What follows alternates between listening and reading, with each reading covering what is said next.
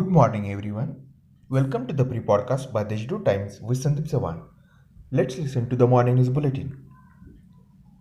Teenagers in the age group of 15 to 18 years are giving good response to NMC's vaccination drive, which is underway at six centers in the city.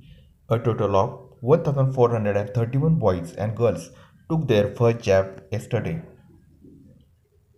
There will be no water supply to entire Nashik city on Thursday morning and evening and a low pressure supply on Friday morning, NMC sources said.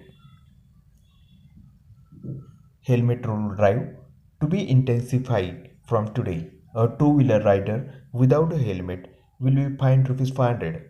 If found without a helmet for the second time, the violator will have to pay a double penalty of rupees 1000. In addition, violator's license will be revoked for 3 months.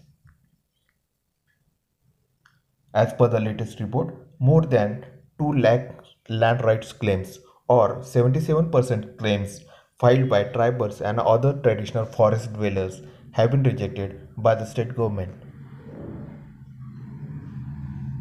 The hailstorm, unseasonal rains, and now cloudy weather and dense fog has become another reason to worry for farmers.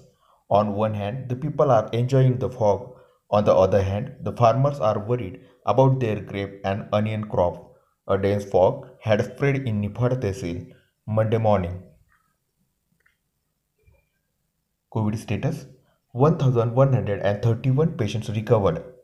A total of 1702 new cases detected in the district, including 1222 in Nashik city. Two deaths reported in district. That's all for today's important news. For more, visit to Deshdoot website.